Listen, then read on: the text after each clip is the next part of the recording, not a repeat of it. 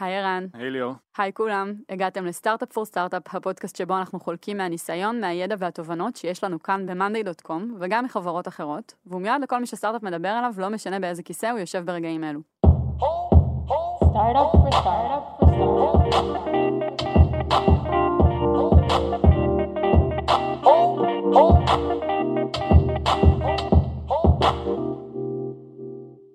קיץ 2018 השקנו את הפודקאסט הזה, אה, מתוך אמונה שהפורמט יאפשר לנו לחלוק ידע עם כמות גדולה של אנשים באופן אפקטיבי.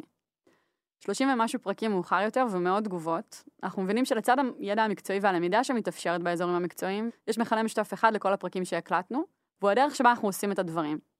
אפשר לקרוא לזה תרבות ארגונית, ערכי ליבה, קווים מנחים, ככה או אחרת, מילים כמו impact, ownership חוזרות על עצמן שוב ושוב, והן כמו המשקפיים שאנחנו מרכיבים כשאנחנו ניגשים לבחון אתגר חדש כאן בחברה. עכשיו, את המילים האלה, ובכלל את כל הערכים, פוגש כל עובד חדש ממש בשבועות הראשונים שלו ב monday, כחלק מתהליך ה onboarding והכניסה לחברה, אה, בפגישה עם ערן. וככה, 220 עובדים לתוך החברה, אתה ממשיך לעשות את הפגישה הזאת, נכון? בנאמנות. לא, לא מוותר עליה, כן. לא מוותר, ממש בשבועיים הראשונים של העובדים בחברה. אה, אז בפרק היום ערן ואני אה, בחרנו לשתף אתכם בחמשת הערכים האלה, ברציונל שבבחירה בהם, וגם באופנים שבהם הם באים לידי ביטוי. ככה פעם אחת בצורה מסודרת, לפנים. פעם ראשונה שאנחנו עושים פרק בלי אורח. נכון. אז אה, אולי תספר קצת שנייה באמת על למה אתה עושה את זה. למה כל עובד חדש שמגיע לחברה פוגש אותך ומה שאתה בוחר לספר לו זה את חמשת הערכים שאתה עומד אה, לחלוק איתנו כאן היום. כן. אני רק אדייק, זה לא בדיוק חמישה ערכים, אני גם מאוד נלחץ מהמילה ערכים, כי זה נורא נורא מחייב. אה, זה חמישה דברים, בוא נגיד. אוקיי. חוץ מלך שזה הוריד את הלחץ אה, בסוף הפרק, כולם התוודעו שאכן מדובר לא, ב... כי זה לא בדיוק ערכים, אולי אני אדבר על ערכים תוך כדי, אבל אה, זה כאילו משהו שמלווה אותנו ממש מההתחלה של החברה. וככל שגדלנו, אז א', הרגשנו צורך שיהיה לנו תהליך onboarding באופן כללי בחברה, כי אנשים אה, התחילו להגיע והתחלנו לגייס, היום אנחנו מוסיפים כמעט אה, עשרה אנשים אה, בשבוע, בשבועות מסוימים. חמישה, שבעה, עשרה. וזה דברים שכאילו לכולם ברורים, אבל הם לא ברורים לאף אחד. כי כולם מדברים אותם, ואולי אתה נתקל בזה שאתה מגיע לחברה, אבל יש המון המון משמעות בלדבר שנייה על הדברים, וגם להראות לכל העובדים בחברה שזה בכוונה. זאת אומרת שיש כוונה מאחורי זה, שיש היגיון מאחורי זה, שיש אה, יד מכוונת מאחורי זה, וזה הגיע כמו כל דבר מאיזשהו כאב שהרגשתי לפני כמה שנים שאנחנו עושים scale, והמון דברים שכאילו היו חשוב לנו בהתחלה, לא עוברים לאנשים חדשים שמצטרפים. אז אה, זו הסיבה שבכלל עשינו תהליך onboarding. כן, אגב, על תהליך ה onboarding בחברה אפשר לעשות אה, פרק כן, ולכתוב ספרים בפני עצמם. כן, זה אה, מאוד מעניין בלי קשר. ואנחנו משקיעים בזה הרבה מחשבה ומדייקים את זה כל הזמן. כן, אה, אז, אז בעצם אה, כל העובדים בחברה שמגיעים, גם הברית וגם בתל אביב, אז פוגשים גם את רועי וגם אותי. רועי יותר מדבר על אה, איך התחלנו את החברה, וקצת יותר על החזון שלנו, ואני באמת יותר מדבר על ההתנהלות בחברה, על התרבות הארגונית אולי במקום אחר, וחמישה דברים, כמו שאמרתי. אז יאללה, אז נתחיל. יאללה, אז, אז אה, בדרך כלל זה כזה יותר כזה שיחה, אז... אה, זה ת- גם היום יהיה ממש שיחה, כן, אל תדאג, אני אשאל הרבה תשתלבי בפנים. שאלות. כן. אחלה. אז, אה, אז בגדול זה חמש נקודות שאני עובר איתן על כל מי שמצטרף לחברה. אז הנקודה הראשונה היא על נושא השקיפות, שזה נקודה מאוד מאוד חשובה לנו בתוך החברה. אז אה, מה זה אומר, דבר ראשון, שקיפות? אז אצלנו בחברה ב-Monday, אה, כל המידע של כל החברה שקוף לכולם, למעט דבר אחד שזה משכורות של אנשים, שזה דבר שאנחנו מרגישים שהוא פרטי, של אנשים. אבל למעט זה, הכל בעצם אה, שקוף לכולם. כשאני אומר הכל, אני מתכוון להכל, בלי שום אקספשן. אה, זה החל מכמה לקוחות משלמים יש לנו, כמה ARR, כמה כסף החברה מכניסה בחודש, כמה היא מוציאה, אה, כמה לקוחות עוזבים, כמה חדשים מצטרפים בכל יום, אה, עד לדברים כמו מה הייתה הוואליואציה של החברה בסיבוב האחרון, מה דיברנו בישיבת בורד האחרונה, כולל המצגת של הישיבת בורד שאנחנו מציגים אותה לכל החברה ישר אחרי כל ישיבה, בכל רבעון. מה היה לנו בסבב השקעה, מה הייתה המצגת של סבב השקעה, כמה כסף אנחנו סופרים כל חודש, כל נתון מי אמר לנו לא בסבב מי השקעה? אמרנו לא, מי אמרנו כן, אפילו הבורדים שאנחנו מנהלים את ההשקעה, הם זמינים לכולם. בעצם כל מידע על החברה, כל פרט מידע על החברה, שקוף לכולם בחברה. זה משהו שאנחנו החלטנו אותו ממש מההתחלה של החברה, והוא מתקיים עד היום. מה הרציונל מאחורי זה?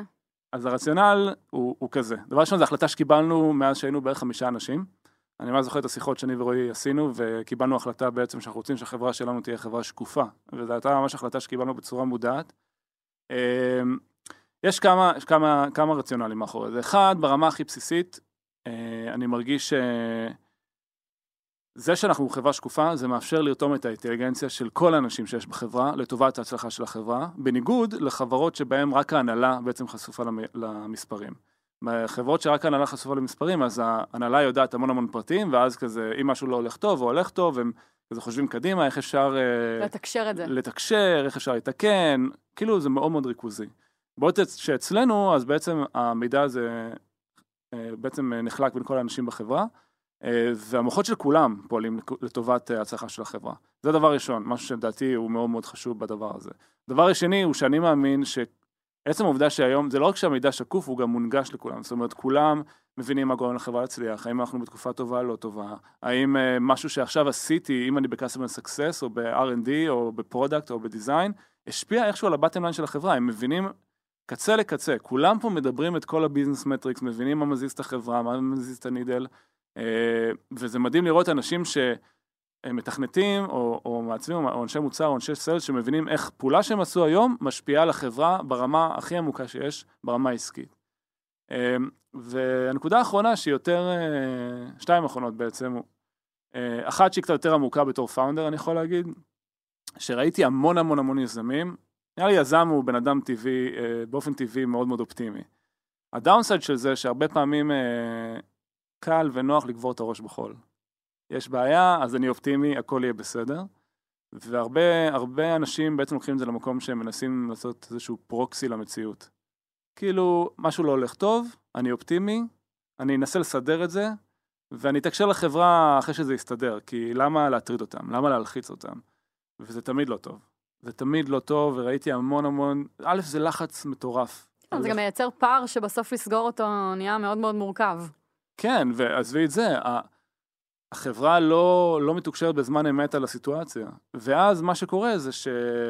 המצב לא טוב, ואחרי חצי שנה פתאום אה, היזמים או המנהלים בחברה מדברים עם שאר החברה, ומגלים בדיעבד שהדברים לא הולכים טוב, ואז זה א', מאוחר מדי, ב', מי רוצה להתעסק עם משהו שכבר חצי שנה כאילו לא הולך טוב, זה פשוט demotivating בטירוף.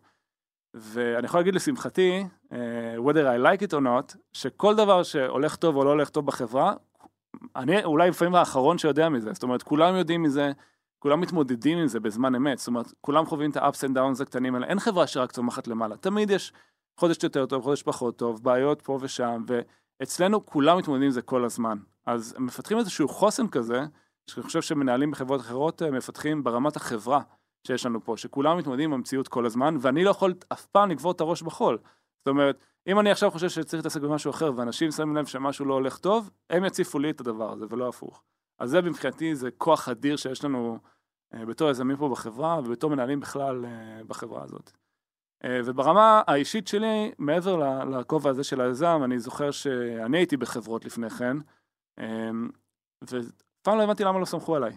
לא ידעתי אם החברה הולך לטוב או לא טוב, וזה שיגע אותי. אפילו שהייתי, ניהלתי כמעט 40 איש בתפקיד האחרון שלי, ולא ידעתי מה קורה.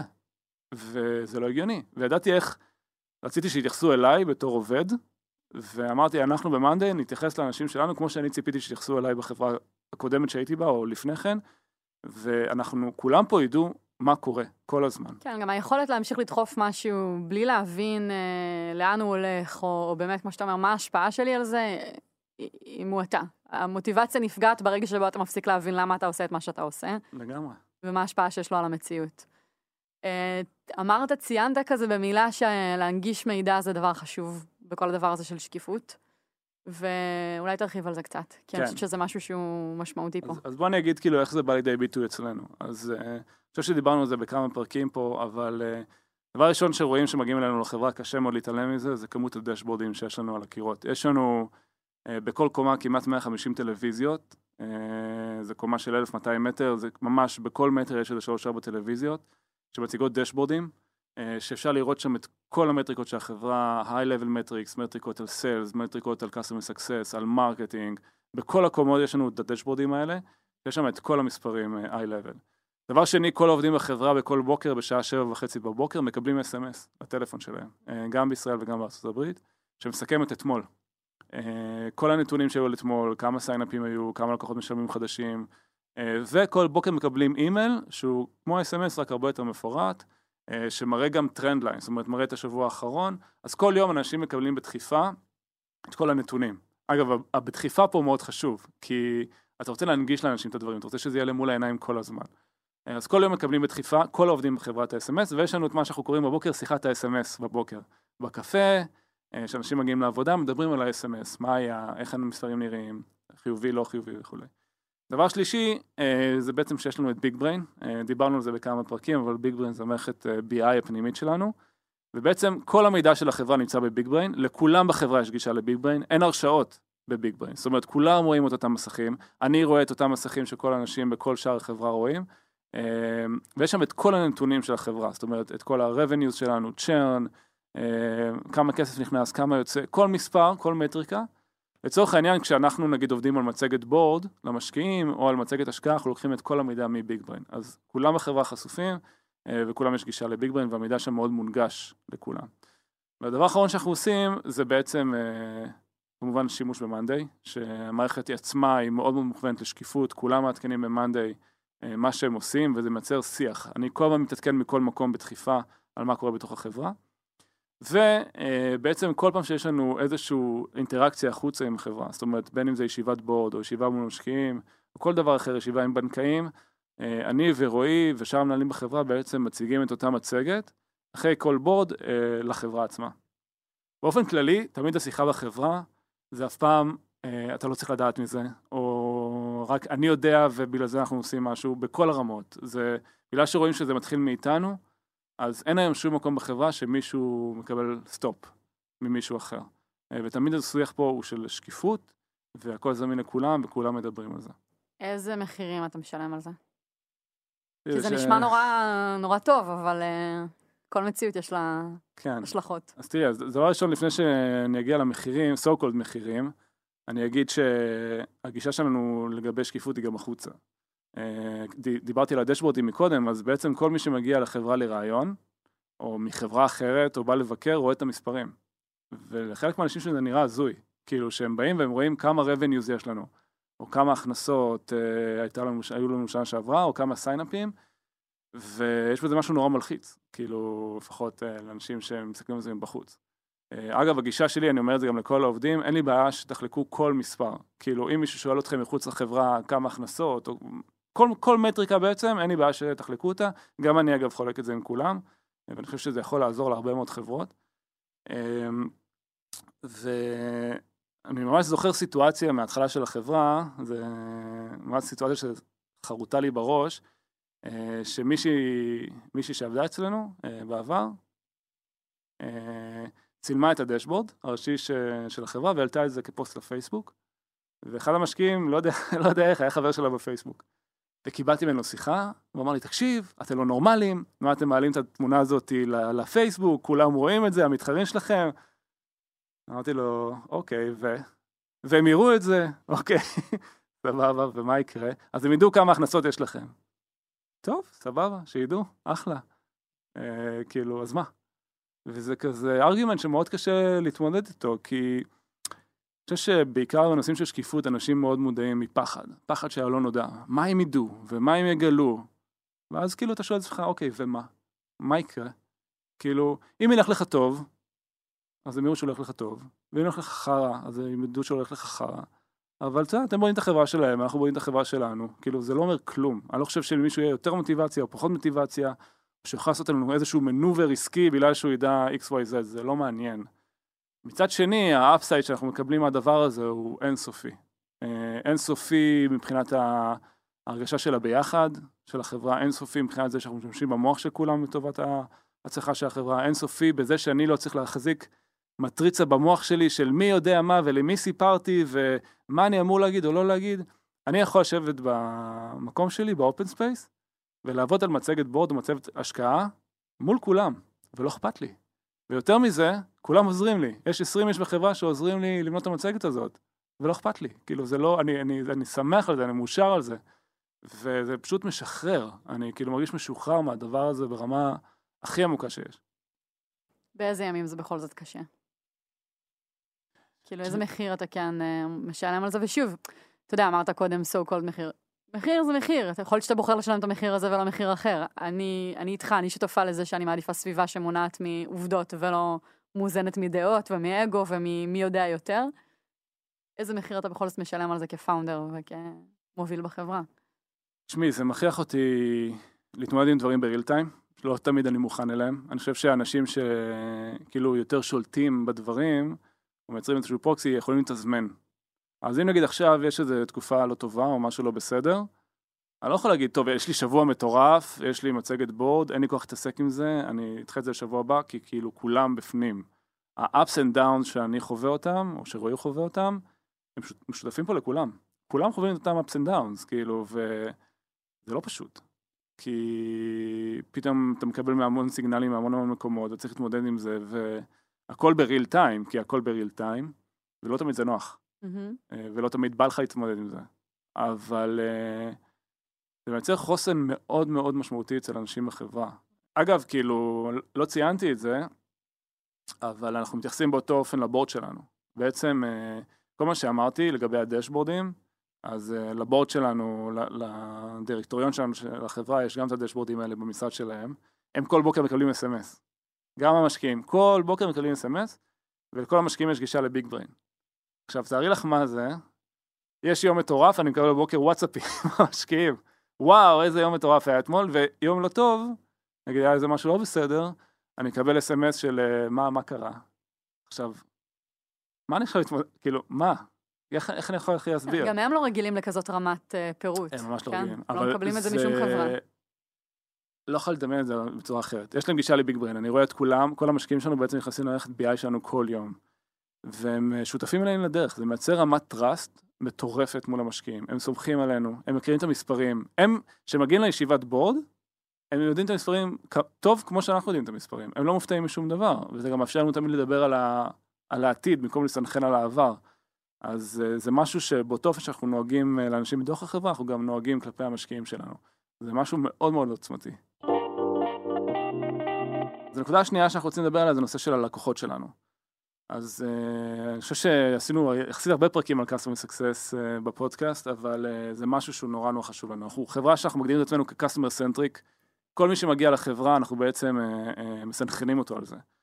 מה זה אומר? דבר ראשון, אנחנו בנינו צוות של Customer Support כאילו מאוד משמעותי פה בחברה. דיברנו על זה גם בפרקים הקודמים, אבל יש לנו 10 דקות מענה לכל support ticket, 24/7, זה לא משנה אם זה 4 בבוקר בישראל, יום כיפור, ערב חג המולד, עיד אל פיטר, לא משנה מה, אתה תקבל תשובה תוך 10 דקות אה, מהספורט שלנו. הבנצ'מרק בתעשייה זה 24 שעות, זה outlier מטורף.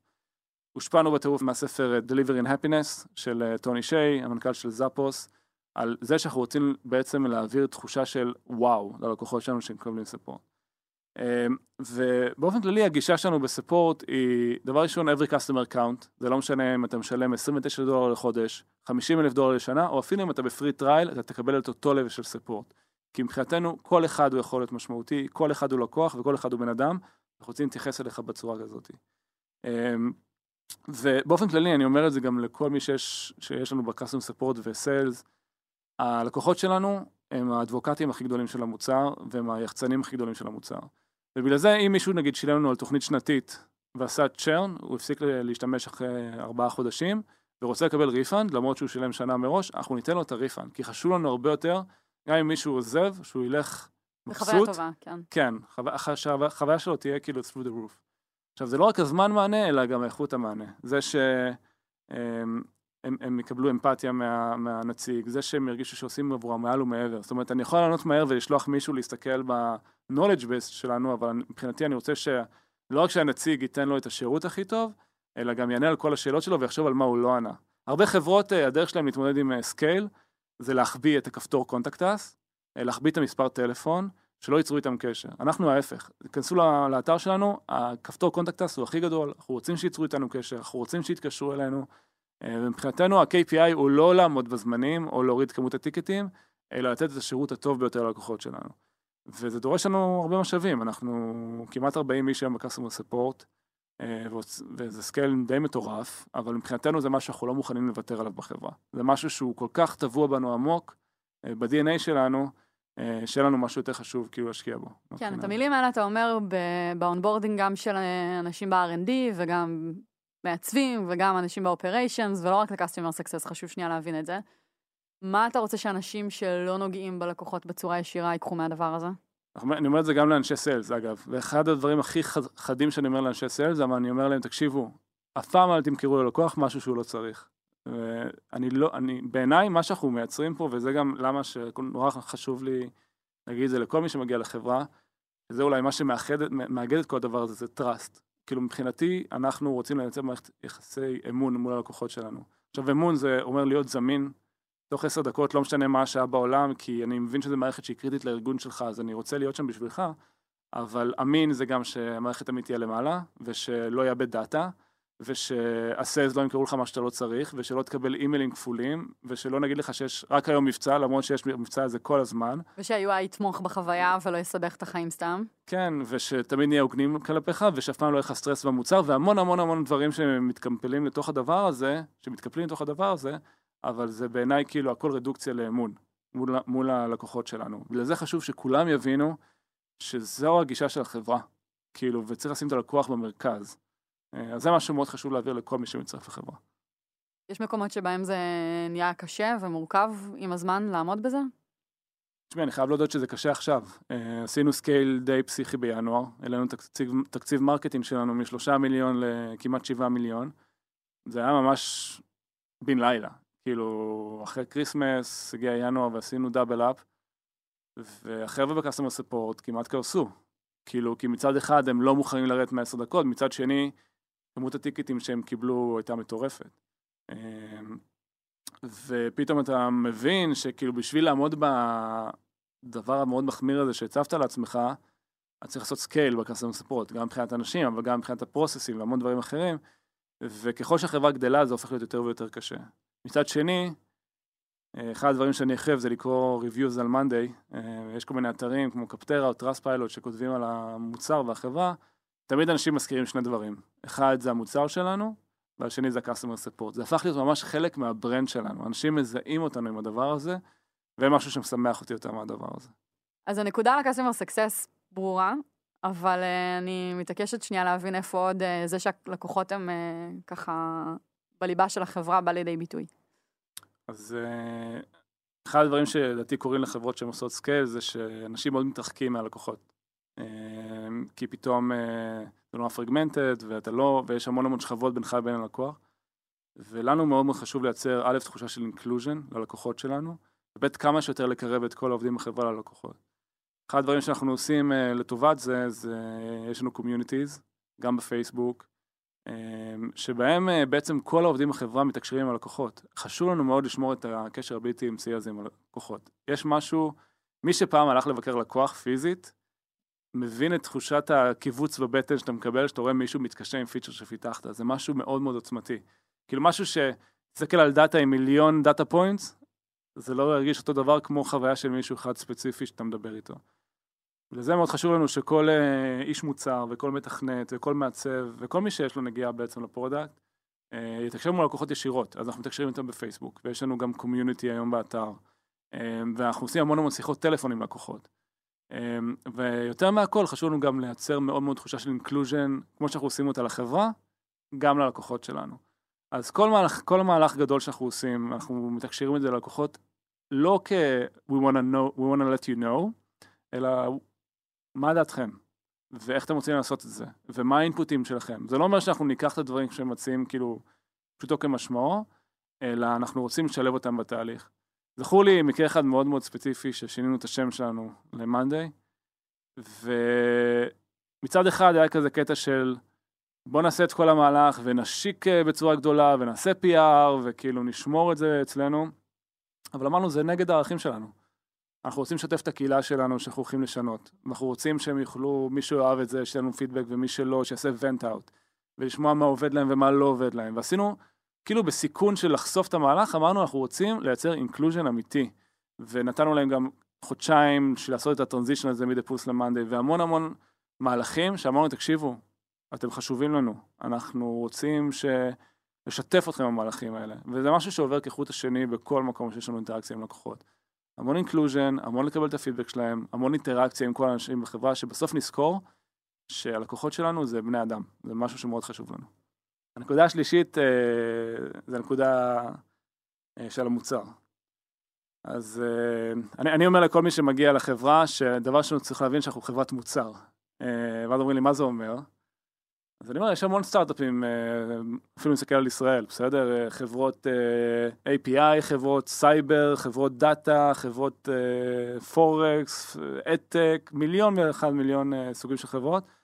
חברת מוצר זה אומר שהמוצר הוא במרכז, שמישהו חושב על מאנדיי הוא חושב על המוצר הזה שהוא נכנס ועושה עליו login כל יום. אה, חברות בארץ כמו וויקס או ווייז או כל מיני חברות אחרות שבעצם ה center שלהם הוא ה product שהן מפתחות.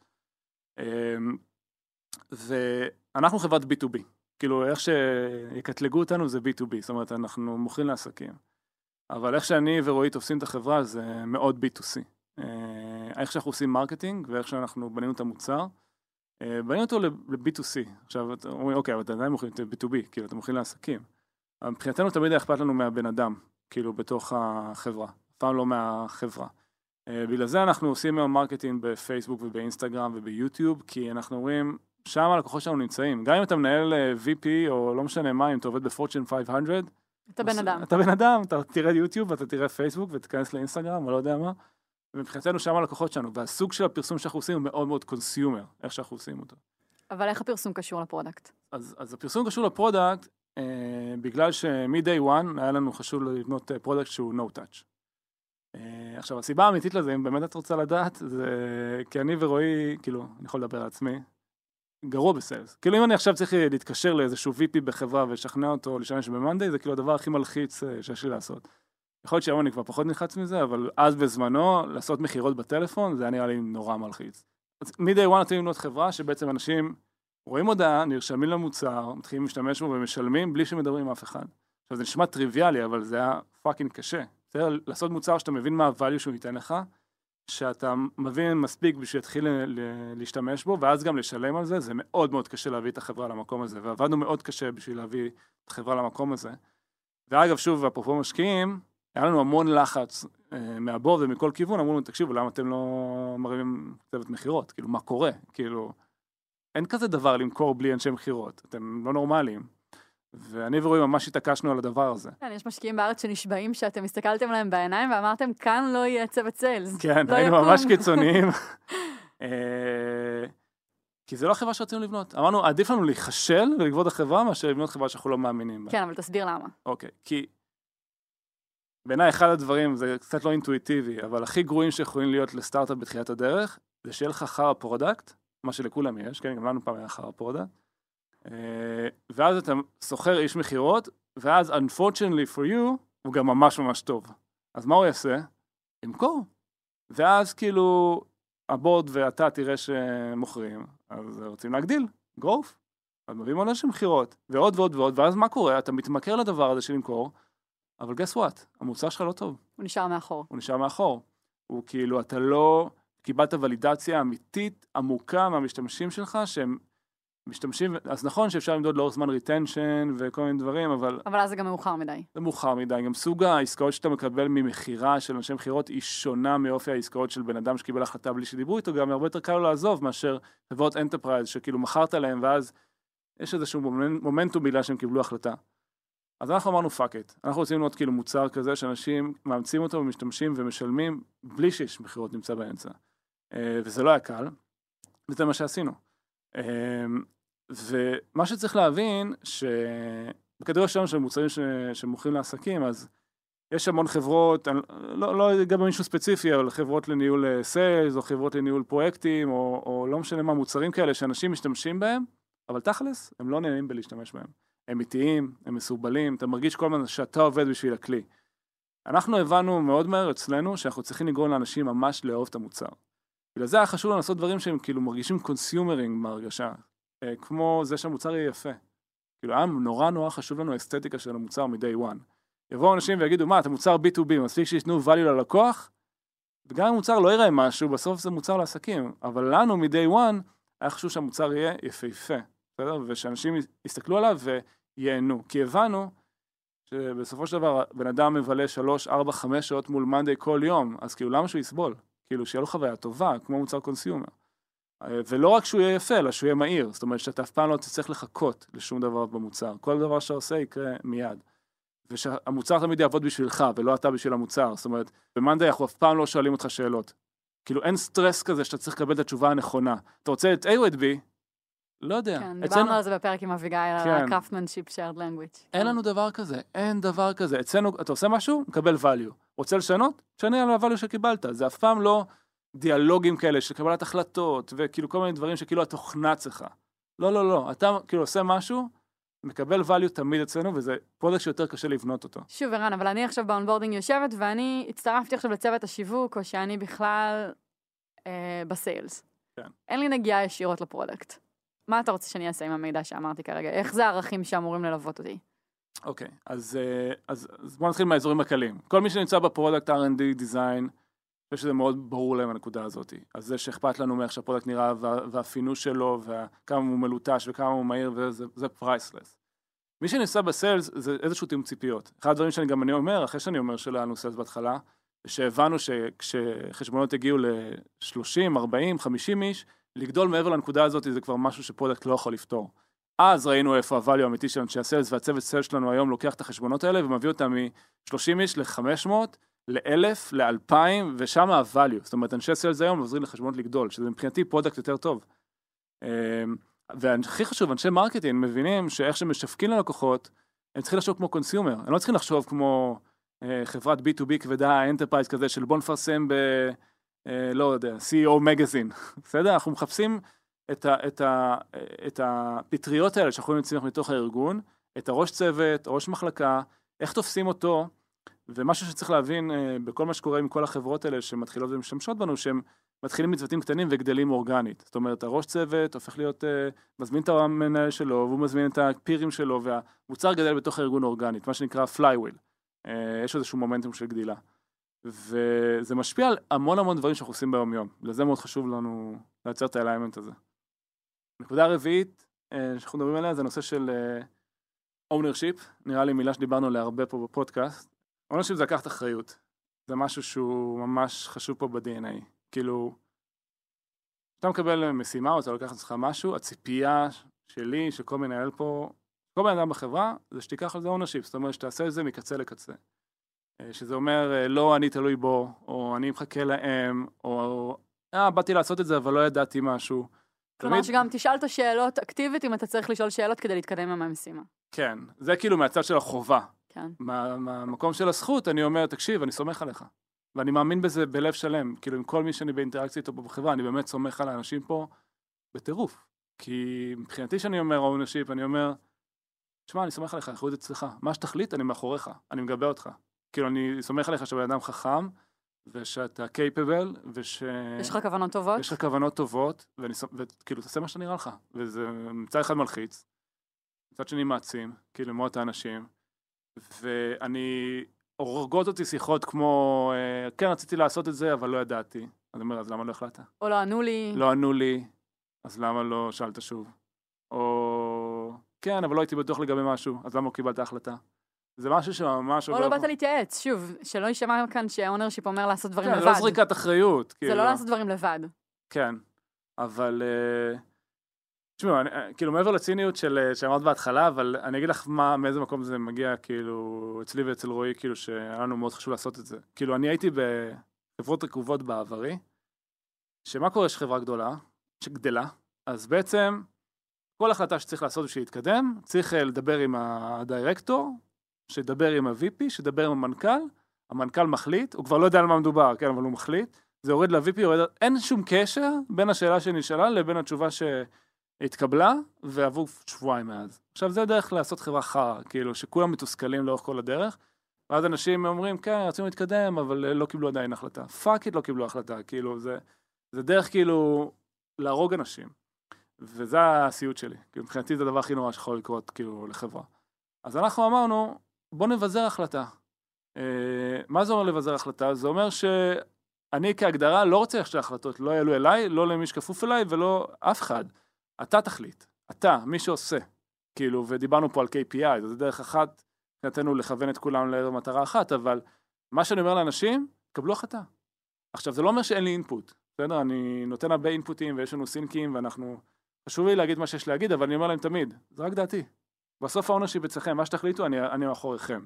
יש איזה משהו מאוד מעצים. אני יכול להגיד שהיום אין כמעט דברים, ואיפה שיש אנחנו מנסים להבין מה דפוק, בסדר? אז, אה, אז היום החלטות על product, החלטות על roadmap, החלטות על מיליון ואחד דברים אחרים, לא מתקבלות בכלל אצלי ולא אצל המנהלים הבכירים פה בחברה, אצל האנשים שמקבלים את ההחלטות ועושים. הנה, עכשיו נגיד, הולך להיות לי דיון היום על pricing. Uh, יש איזשהו פיצ'ר חדש שהוצאנו על אוטומציות, ורוצים לדעת באיזה tier יכניסו את זה ואיך נעשה לזה pricing. עכשיו, נשמע סבבה, נכון? רוצים אותי ואת רועי ואת אה, דני שמנהל את הפיתוח, רוצה לעשות שיחה על pricing. מה אתה מבין מזה? מה אני מבין מזה? שאנחנו מפגרים. כאילו, אנחנו לא בנינו framework לקבל החלטות ב-pricing, אוקיי? לא עשינו process שאנחנו כאילו, למה fucking צריך שנלך לחדר ונעשה ועידה של שמונה אנשים, שבה אני אגיד ורועי יגיד ונתווכח וכל אחד יגיד משהו. וכולם ישמעו ביחד את ההחלטה ברגע נתון כדי שהיא תתקבל. כן, ואז אולי יקשיבו לי, אבל אה, אני לא אהיה מחר לקחת על זה אחריות. בסדר? זה כאילו מחר מישהו אחר צריך להתמודד עם ההשלכות של זה. מה זה אומר להתמודד עם ההשלכות של זה? החלטתי משהו ולא לא לקחתי בחשבון איזה שלושה משתנים. בסדר? כי אני לא יודע אותם, או כי אחרי שנעשה לונץ' אז uh, נדע אותם. אז מה עכשיו צריך לעשות? follow-up meeting. עוד פעם שאנחנו ניכנס לחדר ונחשוב. לא רוצה את זה. זה כאילו לא נכון מבחינתי. זה מבחינתי אינדיקציה, כאילו, מעבר לזה שיש פגישה עכשיו, מבחינתי זו אינדיקציה מאוד חזקה ש-we fucked up במקום הזה, ועכשיו בוא נעשה איזשהו תהליך או framework של קבלת החלטות כדי לשחרר את הדבר הזה. איך אתה הופך את הפגישה היום לפגישה שהיא כן אפקטיבית, פגישה שבה אנשים כן לוקחים ownership? אז אני, אני בעיניי זה לא בעיה של ownership, כי מי שמוביל את ה-product של ה-pricing, הוא הבן אדם שלוקח הכי הרבה ownership שאני מכיר, הוא כאילו, אין לו בעיה, אבל uh, אני מבחינתי, אני תקעתי אותו, כאילו אנחנו לא ייצרנו framework, לא עשינו process של איך עושים את זה, מה זה framework? מה זה process? תסביר לא, שנייה אוקיי, מה אתה מדבר. אוקיי, מה אני מדבר? אוקיי, למה הוא לא יודע, בואו בוא נעשה שנייה reverse engineering לדבר. למה כן. הוא לא יודע איך לעשות ה-pricing של אה, אוטומציות? של אוטומציות? אוטומציות זה עוד פעם שנייה, פיצ'ר חדש במוצר, מאוד כן. משמעותי, שאנחנו מאוד מתרגשים ממנו, רגע כן. לחבר את כולם כן, לשיחה. כן. ואנחנו מתלבטים איך לתמחר אותו, האם לשים אותו ב-bucket של אה, שהוא בסיסי לכולם, האם למתג אותו כמשהו שהוא יותר פרימיום, נכון? זאת בעצם השאלה שכרגע עומדת על הפרק. נכון. עכשיו, למה היה לו קל לבנות את ה-product של זה? כי אמרנו לו, תקשיב, זה היעד, זה ה-KPI, רוץ. עכשיו הוא מנסה לחשוב איך הוא מתמחר את זה. בסדר? עכשיו, הוא מסתכל על ה-pricing, הוא מנסה לחשוב מה אמרו לו לגבי ה-pricing, ווואלה, תשמע, אין לי fucking מושג אה, למה הם החליטו לבנות ככה את ה-pricing. אוקיי, אני רואה חבילות, אני רואה, אני לא מבין מה ההבדל, בואו נבין. מה ה-KPI? מה ה-KPI? אף אחד לא יודע, אני ורועי החלטנו את זה לפני שלוש שנים ולא נגענו בזה מאז. אוקיי? מה מבחינתי אינדיקציה? שאין פה framework, כאילו לקבל החלטות, כאילו מחר, אגב זה כל, תופסים אותי במסדרון, תקשיב, הוצאנו עכשיו פיצ'ר חדש, לאיזה pricing זה נכנס? אוקיי, יש פה בעיה, בסדר? זה כאילו, עכשיו בעיניי אחד התפקידים הכי חשובים שלנו כ, כמנהלים, זה לפרק את כל המקומות האלה, שבהם יש איזושהי החלטה ריכוזית שצריך לקבל. ככה מבחינתי אנחנו עושים scale. אז... מעניין, זה גם ה-ownership, מה שאתה מתאר כרגע. מנהל שלא פועל מתוך ownership היה אומר עכשיו, טוב, הבן אדם היה אמור לדעת. כי הוא אמור להיות האחראי על הדבר הזה, ושיתמודד עם זה, ושיסתדר עם זה, וזה שלו, כאילו, כן, אתה יודע. כן, אבל מאיזה נקודת הנחה אני יוצא, הוא הבן אדם הכי הרבה ownership, קוראים לו אלירן, כן.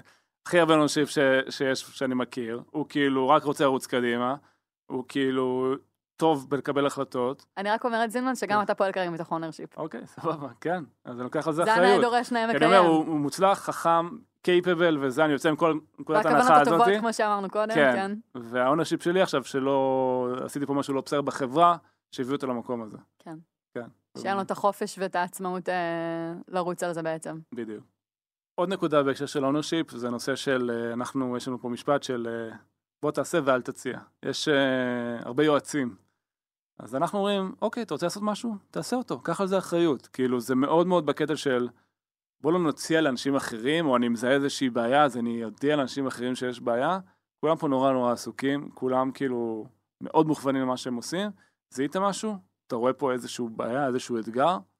do it, כאילו אנחנו ניתן לך את כל הכלים. כן, אני יודעת שזאת נקודה מאוד לא אינטואיטיבית. אנשים רגילים, אה, ובקטע טוב, להיות קצת יותר באינטלקטואל לפני שהם יוצאים לפעולות. אתה יודע, בוא נשב רגע בחדר, נסביר את הרציונל, נשכנע את כולם שזה הדבר הנכון לעשות. ובעצם פה, האמת שאני למדתי את זה במאנדיי, פה למדתי ש... איך נדע שזה הדבר הנכון לעשות אם לא, ננק... אם לא ננקוט פעולות? כן. ושם בעצם יש את, ה... את הפרדוקס בראש. כי עכשיו, כדי להוכיח את התזה הזאת ולשכנע את כולם, צריך להביא פעולות. אבל כשעושים פעולות אפשר לטעות. כן. אה, זה משהו מאוד חזק אצלנו בתרבות, אנחנו מאוד אוהבים טעויות. כאילו, מאוד מאוד מאוד אוהבים טעויות. אני עשיתי מאות, אולי יפה טעויות, כאילו, ב-Monday, ואנחנו אומרים לכולם, כאילו, תעשה טעויות. זה מעולה, לעשות טעויות זה למידה, וזה מעולה, כאילו, לעשות טעויות. ואנחנו רוצים שכולם ינסו ויטעו, כי מבחינתי, מי שלא עושה לא טועה, ומי שעושה גם יטעה.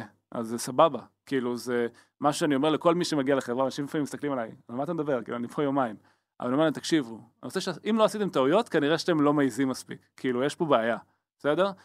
אה, זה מצחיק, כאילו, טוב, ג'ול יהרוג אותי שאני מספר את זה, אבל אה, ג'ול, שהוא אחד העובדים הראשונים שלנו בחברה, אה, כמה ימים אחרי שהוא הצטרף, שלח אימייל לכל הלקוחות בחברה בטעות. אימייל זה ג'יבריש, כאילו משהו נוראי. וכשזוכר שהוא התקשר אליי, נורא מבוהל. כאילו, זה היה ממש איזה שלושה ארבעה ימים אחרי שהוא התחיל. שמע, שלחתי אימייל לכל העובדים בחברה, הוא התבלבל משהו בתוכנה של האימיילים. אמרתי לו, טוב, סבבה, אני... זה לא מלחיץ אותי, תלמד מה היה לא בסדר, אולי נעשה איזשהו מנגנון שלפני ששולחים לכולם, כאילו, זה נותן התראה, והוא כאילו היה בשוק. היה בטוח שאני הולך להרוג אותו. וזה משהו שכאילו כולם חווים את זה פה. אנחנו מאוד מאוד מאוד סבבה עם טעויות, וזה מבחינתי חלק מהיום-יום. ואנחנו רוצים שתעז, שתעלה מוקדם, שתעלה משהו לא מוכן, שתתנסה, בסדר? ולא לעשות דברים מושלמים. אנחנו לא מאמינים לעשות דברים מושלמים. אמ, אז זה משהו מאוד עמוק אצלנו בתרבות. נקודה חמישית ואחרונה. כן, חמישית ואחרונה היא נושא של אימפקט. אז אה, זה משהו שהוא ממש מובנה אצלנו בתוך, ה, אפילו ה-performance review. אנחנו כל חצי שנה עושים performance review, והסעיף המרכזי שם זה אימפקט. עכשיו, מה זה אימפקט? זה נשמע כזה נורא פלאף, כאילו, מה אימפקט, אוקיי. אה, אז, אז אה, אין הגדרה מדויקת, בסדר? אבל זה one of those things, when you, do, when you see it, you know, בסדר? אבל לכל אחד זה יכול להיות משהו אחר. לאיש, אה, למתכנת או לאיש product זה יכול להיות איזשהו feature חדש שהם הוציאו, שממש נתנו value מטורף ללקוחות שלנו. למישהו מצוות growth זה יכול להיות שהוא שיפר conversion to paying. למישהו מ-customer success זה יכול להיות אה, שהם שיפרו את התהליך של הטיפול בטיקטים, ועכשיו כל האג'נטים יעילים יותר ב-15%, או שמישהו שבנה knowledge base והוריד כמות הטיקטים ב-30%. למישהו ב sales זה יכול להיות שפתאום הוא סגר עסקה של אה, מיליון דולר, וכולם הסתכלו ואמרו וואו, זה אפשרי. we can do it. כן. והוא פרץ דרך. בסדר? למישהו ב marketing זה יכול להיות שהוא יצטרך למצוא איזשהו vertical, או למצוא channel שפתאום מזיז את כל המספרים. בכל מקום יש מקום לעשות impact, אבל impact זה אומר, הזזתי את ה needle. הפכתי את החברה לחברה טובה יותר, בסדר? ואנחנו אומרים לכל אחד שמצטרף, תקשיב, אנחנו רוצים, מצפים, מעודדים, מתחייבים כאילו, שאנחנו רוצים שתגיע למקום שאתה עושה impact. אנחנו, אני מאוד מאמין שזה דרך להרגיש משמעותי, להרגיש חי. אני לא רוצה שיהיה פה אף אחד שירגיש שהוא בא בבוקר ומסובב בורג. כאילו זה משהו נוראי בעיניי. אני רוצה שכולם פה יעזו, שוב זה מתחבר אולי קצת לנקודה של ה ownership, אבל, וישנו דברים, וישחטו פרות קדושות, ויגידו זה לא עובד בואו נעשה משהו אחר. כן, אני חושבת ש ownership הוא תנאי הכרחי ל impact, אם אתה חושב על כן, זה שנייה. אני- אחד לא ש- יכול להתקדם בלי כן. השני. בדיוק. אבל אה, זה משהו, וכל מה שבעצם מכווין אותנו במה שאנחנו עושים, ומה לתעדף, ומה אני קם בבוקר ועושה, בסדר? מה אני אעשה בשעות הקרובות שאני מגיע לעבודה, זה מה ה impact שעשיתי. ואנחנו חוג- חוגגים את זה בימי חמישי, ואנחנו מדברים על זה, ואנחנו מה ככה... אנחנו עושים בימי חמישי? בימי חמישי יש לנו all hands meeting של כל החברה, ואנחנו תמיד מדברים על מה ה impact שעשינו. לא, הנה עשינו feature, ואף פעם אין שיחה כזאת שעשינו feature, מה הוא עשה. זה תמיד מה האימפקט שזה עשה. כשאנחנו מציגים דברים לבורד, זה הנה, זה מה שעשינו, מה האימפקט. ואם אין אימפקט, אומרים אין אימפקט. כן. אוקיי, או... אני רק אוסיף על ימי חמישי שגם מי שמציג את האימפקט זה האנשים שעשו אותו, זאת אומרת זה לא אתה או רועי, אלא... כן, ברור, מה... מה- לך זה ברור. אנשים עולים אחד-אחד ונותנים את השתי דקות של אה, מה הם עשו השבוע ואיך זה הזיז את המחט של החברה. כן, אה, זה משהו מאוד חזק כאילו אצלנו.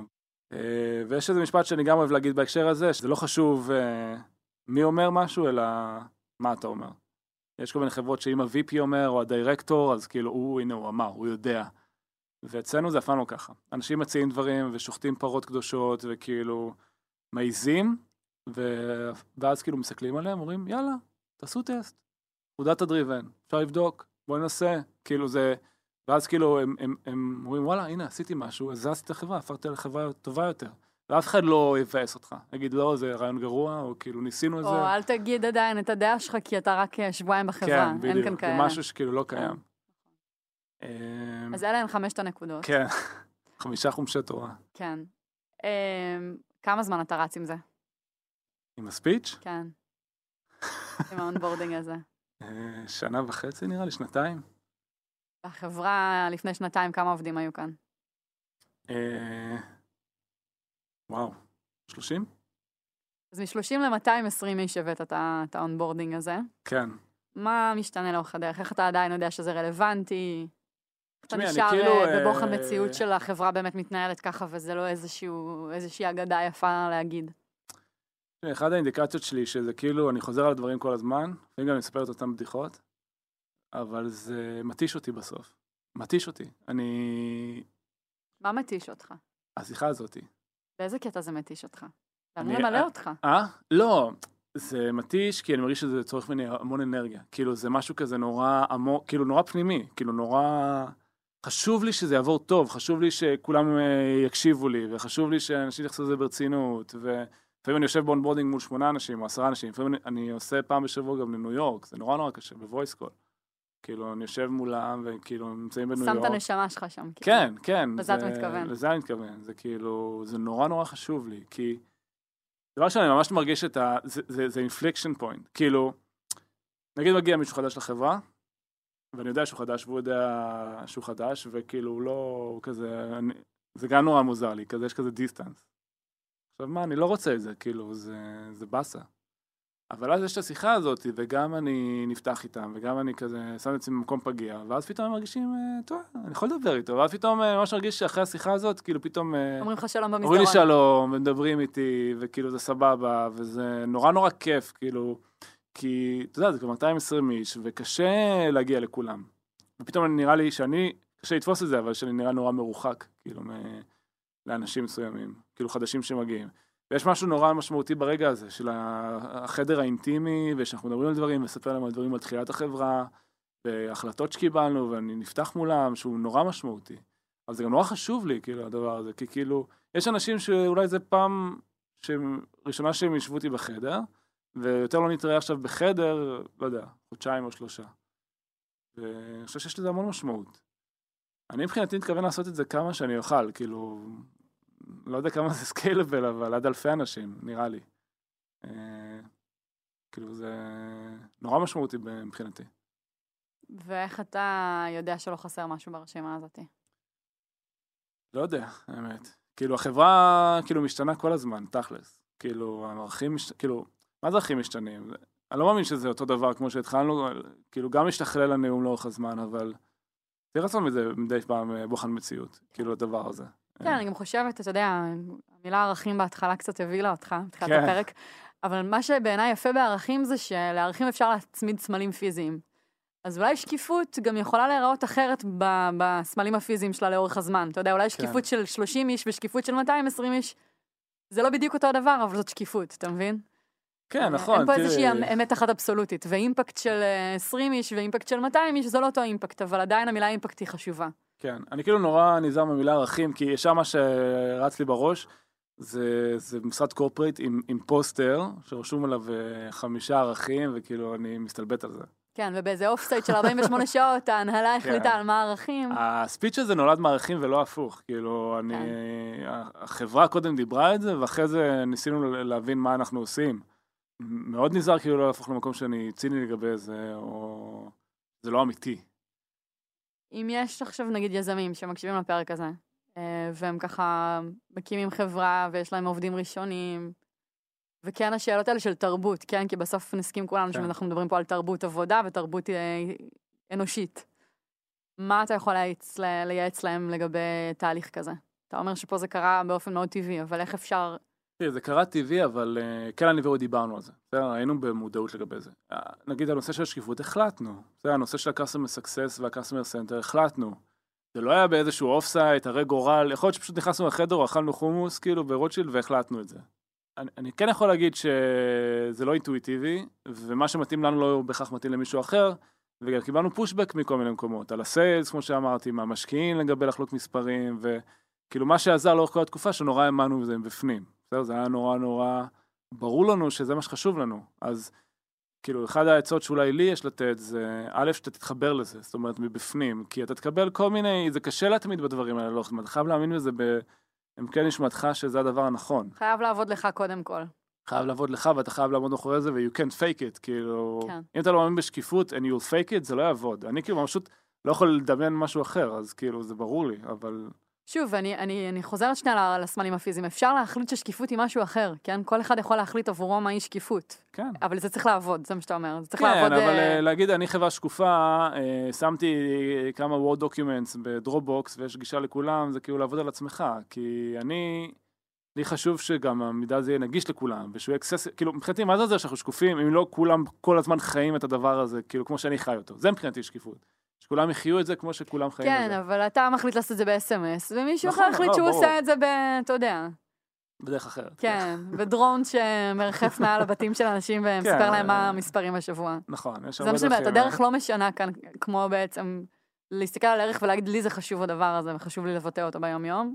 אם אני צריך אה, איכשהו לרכז את זה לטיפ, זה פשוט להאמין בזה בעצמך, ושזה משהו מאוד עמוק אצלך, כי כל הזמן יהיו התנגדויות, ואגב, זה צריך להשקיע אנרגיה בלתחזק את זה. כאילו, האנרגיה של החברה תמיד הולכת למקום כזה ממוצע או סטנדרט, וצריך להשקיע אנרגיה שתחזק את זה. בשיחות onboarding, בשיחות אה, על זה מה שלנו ב board meeting, ב-all-hands meeting, בדשבורדים, ב-SMSים, ב... צריך להשקיע אנרגיה בשביל לשמר את הדברים. צריך להשקיע בזה אנרגיה, אתה חייב מאוד להאמין בזה, ושזה יהיה מאוד מאוד חשוב לך ברמה העמוקה ביותר.